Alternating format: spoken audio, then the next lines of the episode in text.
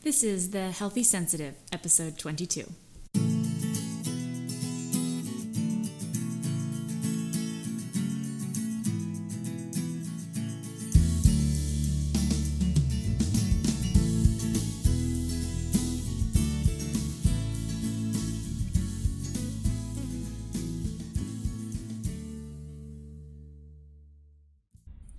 Welcome, everyone, to The Healthy Sensitive, a podcast for highly sensitive people trying to find a way to live big, develop to their full potential, all while keeping their physical, emotional, mental, and even spiritual well being intact. Well, at least that's our attempt, anyway. I'm Leah Burkhart, your hostess on the show, and today I'm going to talk a bit about beauty. Or, more specifically, I'm going to talk about our need for beauty, creativity, order and balance in our lives. Uh, for those just jumping into the podcast, as a quick FYI, I've been spending these last episodes talking about Maslow's hierarchy of needs, and I'm using it as a kind of outline to map out what self actualization could look like and what it requires. Um, to be sure, Maslow's template is hardly the only one out there, and we'll be talking about many more of them as we go on. Uh, but it's a useful model. Uh, it's a visual that's and whose aim is to help people sort of get a sense of, uh, in a tangible way, what self actualization really entails. Uh, Maslow put it in the form of a pyramid, where at the base of the pyramid you have sort of those baseline needs that need to be met, all the way up to the tippy top, which is that sort of transcendent self actualization experience. So, anyway, so far we've touched on physical needs, which again, that's at the baseline uh, food, water, rest. We've talked about safety needs, you know, shelter, security, predictability. Uh, we've talked about the sense, you know, the need for relationships or to at least feel like there is uh, like an emotional connection with another person. Um, not just romantic, of course, but just in general, we are social creatures. We've talked about self esteem needs, feeling like you need to have a sense of self esteem. And uh, finally, last week we talked about, or you know, the last episode we talked about cognitive needs, uh, the need to, you know, have your curiosity met, to go seek and explore. Um, so today is next on Maslow's ladder, and it's all about uh, beauty. Now, in my research on this topic, what I thought was really interesting was my initial aversion to it. There's something about a conversation about beauty that kind of rubs me the wrong way. Uh, personally, when I think about beauty, I think about materialism and consumerism. I think about women trying to Gumby their way toward a love affair by bending over backwards to cultivate a near impossible standard of beauty for themselves. I'm relieved to say, however, that this is not what the author meant when he suggested we need beauty in our lives. Instead, the need for beauty has more to do with our need to capture beauty. It's the sensation you get when you see an extraordinary sunset and you yearn to share that experience with another person. It's the desire to marvel at something. The need for beauty and balance in life is akin to the need to live and not merely survive. This desire can manifest differently for any person and every person, but to give you some examples from my own experience, I'm fed in this area when I listen to a particularly powerful song, whether it's Adele, who can move me to tears, Florence and the Machine, who can drown me, Passenger, who can set me free, uh, Hozier, and forgive me if I'm mispronouncing it, but uh, he seduces me. In any of those cases, really, the experience is the same it's surrender. I can lose myself in a song. I can feel like I'm getting fed in this way when I'm standing in front of a breathtaking painting. I was in Boston a couple of years ago and I walked into an art museum and just happened upon a painting of Adam and Eve being cast out of Eden. The colors were luscious. The scene captured me. I must have stared at that thing for probably 10 minutes straight, which is a significant amount of time when you consider what it must look like to watch someone stand in one place for 10 minutes. Um, you know. Uh, I'll feel this when I'm reading an exceptionally moving excerpt from a book or a poem. Um, to this day, Elizabeth Gilbert's description of loneliness and depression can move me toward the same bathroom floor she had to peel herself off from. Uh, I read an excerpt from a book once, I think it was The Nightingale by Kristin Hannah. She wrote, I used to think I wanted to be loved and admired. Now I think I would just like to be known. To, well, I actually didn't read that. I listened to it because I'm a huge audiobook fan. And I heard that line and I rewound it over and over and over again because I just kept thinking, yes, yes, that's me. That's what I'm craving. I don't just want to be loved. I mean, I've, I'm, a, I'm good at figuring out how to get people to love me. I want to show people who I really am. I want to be known. Um, I watch a particularly good episode of a sitcom and I'll feel fed in this way. Um, examples that come to mind of Sex in the City. yes, full disclosure, I'm bringing that up. Uh, you know, like when I'm going through some of my relationship woes, there's just something really fun about seeing it plastered on the TV and go, yes, I know that this is like a caricature of what the reality is out there, but yeah, that's me. And even more than that, when I get to share it with another friend of mine uh, who also was watching it, whether it's Sex in the City, How I Met Your Mother, or whatever, it's just like, ah, yes, that's exactly it. And we're quoting from these, you know, these ridiculous lines. I mean, I tease people and say, my God, given the amount of bandwidth I've got taken up from movie lines and show sitcoms, I mean, I might have had the space in there to cure cancer, but unfortunately it's getting used up by, you know, like the real estate is used up. But I don't regret it because, you know, it, it's it's beautiful. It feeds me. We need this kind of beauty because it reminds us of what it is to hunger. It reminds us of what it is to delight. And most importantly, it reminds us of what connects us all together. Art can move us. That emotional response is something we can all relate to. So, art, quite simply, is what we decorate our lives with. But it turns out beauty and art are not only purely decorative. They have actual tangible health benefits, which, when you're hosting a show called The Healthy Sensitive, is kind of important. So, uh, in 2010, in an article published by the American Journal of Public Health, they put out a review that compiled over 100 studies about the connection between creativity and health. And they came to some pretty interesting conclusions.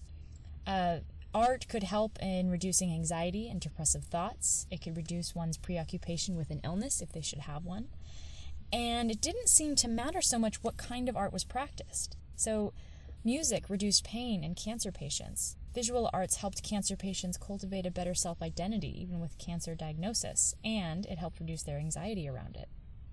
Movement, such as Tai Chi, helped improve mobility and quality of life writing about difficult experiences produced a sense of uh, like reduced the production of cortisol and it helps them you know improve their capacity to deal with challenging emotions and in case you don't know cortisol is that delightful stress hormone that makes us oh so very difficult to deal with you know when you're in the middle of a tantrum or you feel quote triggered that's your cortisol talking so why talk about this in a podcast about highly sensitive people as a rule, highly sensitive people tend to be pretty darn creative. Part of the reason for this seems to be their depth of experience and feeling. Also, they're picking up on a lot of data. Having a creative outlet helps highly sensitive people process that data more effectively. It might help to think of it this way In life, we're all bombarded with information. It's our job to derive meaning from it. Like a miner digging for gold, it is our job to tease out the muck from the nuggets of value. For a highly sensitive person, having a creative outlet is like being given a sifter. It allows one to dig through more efficiently and more easily parcel out what is of value and what can be permitted to slip through the cracks. It's kind of interesting, really. I'm fairly certain my mom is a highly sensitive person. She's incredibly artistic. She can craft jewelry, paint a mural, you name it. My niece is similar. She was drawing long before she was writing. I assure you, she is doing a much better job of it than I am even doing today. So, um, in my case, my own creativity stayed firmly camped in writing. I love to write. Things I cannot say out loud become easy to express with the written word. Um, it helps me detangle all of the wild machinations I might otherwise drive myself crazy trying to tease apart. Um, some of this writing is public. I do have a blog on my website, uh, www.thehealthysensitive.com, but a lot of it is private. I've kept journals since I was eight years old. To this day, I love going back into those pages and getting a glimpse of the struggles I had as a child and comparing them to the troubles I have today. In some ways, it's kind of neat because I've grown. In others, though, I feel like I'm still treading water. It's fun to see the areas where my psyche is clean. You know, personal self care, for example, is something I've gotten pretty good at. Uh, and those areas where I'm floundering. I still really struggle when it comes to my romantic relationships. I don't think I'm necessarily any better now than I was at 16, or at least I'm not any more masterful. Um, to be clear, nearly all people appreciate art. So I'm not saying that sensitive people are better artists or more likely to appreciate it. I'm just saying highly sensitive people seem to need it with a bit more desperation. like, so it's again, it's not really up for debate to say that art is, you know, valuable for all people. But for a highly sensitive person, it can feel like a food group. It's a necessary ingredient to life and one that is required in order to really thrive. Um, and I know I've talked about this last week, but just as a sort of example of again another, uh, you know, I, I was I've been kind of coming back up from for air from what was starting to look like a depression. Uh, in order to dig myself out and sort of you know be a little bit more proactive and not wait until I'm you know floundering and drowning in the waters of sadness. Um, I, I started move you know I got to work a bit more quickly, so I started to move. Uh, I started to eat better food. I started to meditate. You know all the stuff I mentioned in the last podcast. So forgive me if this feels like a repeat. But I also started to read again. So I was in a bookstore and I picked up a book called Eat, Pray, Love Made Me Do It. I think you may have guessed by now I am a huge fan of Elizabeth Gilbert, as evidenced by my frequent citing of her work. Um, so I used to have her book on my nightstand the way most people keep a religious text, like a Bible. This book, though, was a compilation of mini stories for those who'd read her book gotten inspired, and started their journey toward their own salvation from hardship. So each morning, I was getting up, I practiced my yoga therapy sequence, I engaged in some meditation, did some visualization and exercise, did some journaling, uh, and also would pick up this book and just read a segment. With every narrative, I felt a little more bold. With every voice that I read, I felt like I started to hear my own more clearly. This is the power of art and beauty. When we're brave enough to capture the extraordinary moments of our seemingly ordinary lives and share it with others, we remind others of just how worth celebrating our lives really are. That is why we need beauty. We need it as a reminder of how important it is to cherish our lives it's also important for fun. You know, when we see something beautiful, I was just sitting here in my car and, uh, you know, watching as a young ish girl was walking down the street and she pulled out her phone and she took a picture of a flower. And she just looked so mesmerized by it and captivated by it. And I just loved watching this whole thing unfold. She took a picture and then she went on her way. Uh, I felt a little bit like a spy or a voyeur, but it's there. It was exactly you know I was just setting up to to do this session, and I thought, yes, that's it. That need, and you know, it wasn't her taking a selfie. It wasn't her trying to be egoic. It was just, look, it's a flower. How lovely.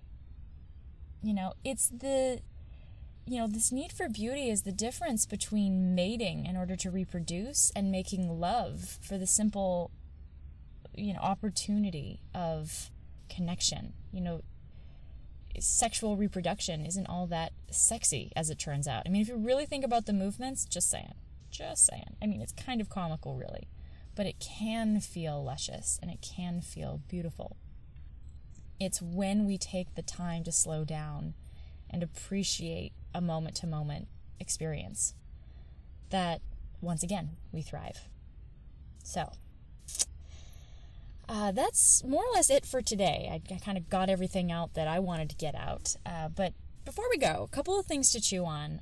I would love to know what your relationship with beauty is and with creativity and all of that. You know, are there any examples you can think of uh, that you like to practice? Or maybe some that you merely appreciate and like to observe or absorb? You know, what's your relationship to art and to beauty and to balance? What does that mean to you? Love to hear. Um, and as always, if you do want to share, please, please do. Uh, you can reach me a few ways. You can catch me on my website at www.thehealthysensitive.com. Uh, you can also email me directly at leah burkhart healthysensitive.com. You're also welcome to follow me on my Facebook page, and I bet you bet you guessed it, uh, the Healthy Sensitives. so you can catch me any of those ways. All are welcome. Also, uh, I think I've mentioned in the past that I'm a wellness coach, a life coach, and a facilitator. Uh, I have a remote course coming up. It's called Learning to Love as a Healthy Sensitive. It's remote, so I'll be facilitating it through Zoom. In it, I'll be talking about how to navigate relationships as a highly sensitive person. Uh, we'll talk about how to engage in conflicts effectively and stay grounded even when your head is buzzing with discomfort uh, how to get clear on and meet your own needs, even as you negotiate with your partner about his or hers. Uh, getting clear on when it's appropriate to do the work of loving a person or when it might be more appropriate to stop working so hard. You know, being able to discern the difference between, uh, well, a labor of love and unnecessary suffering. Um, for those who are not currently in a romantic relationship, we'll talk about how to start getting clear about what you want in a partner so that you can more, be more successful uh, with discernment, you know, between the kinds of people you want to be your prospective partner. I notice with high, highly sensitive people, it's really common for them to uh, unconsciously almost uh, become enamored with another person and start to adapt to what they believe the other person wants to see. It's a combination of uh, you know wanting to please. We are people pleasers.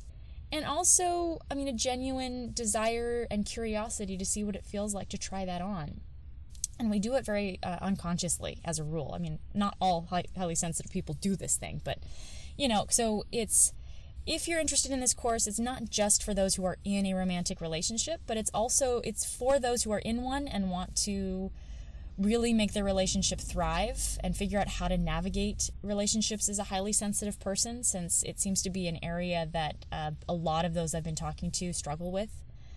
Um, you know, this idea of like, how do I meet my own needs and their needs, and how do I know when it's appropriate to meet either one? So, yeah, it's for those folks, but it's also for you if it's like, hey, I want a partner, but I'm a little like, I, I, I really feel like I'm not, you know, the dating scene is, is overwhelming and I, I don't know how to navigate it.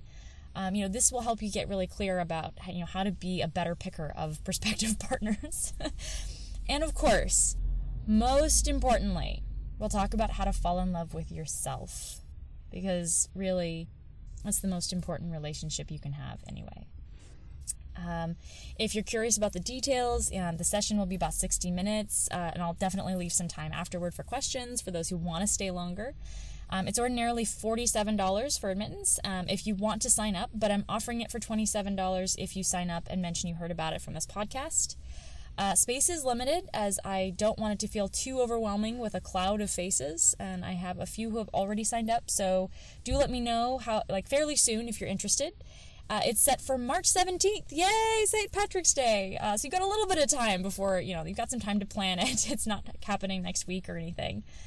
Um, so again, uh, oh, and it'll be at 2 p.m. Pacific time, so that's 5 p.m. Eastern time. So uh, once again, the session's going to be set for, in terms of like the the, infor- the informative part of it, it'll be about 60 minutes long.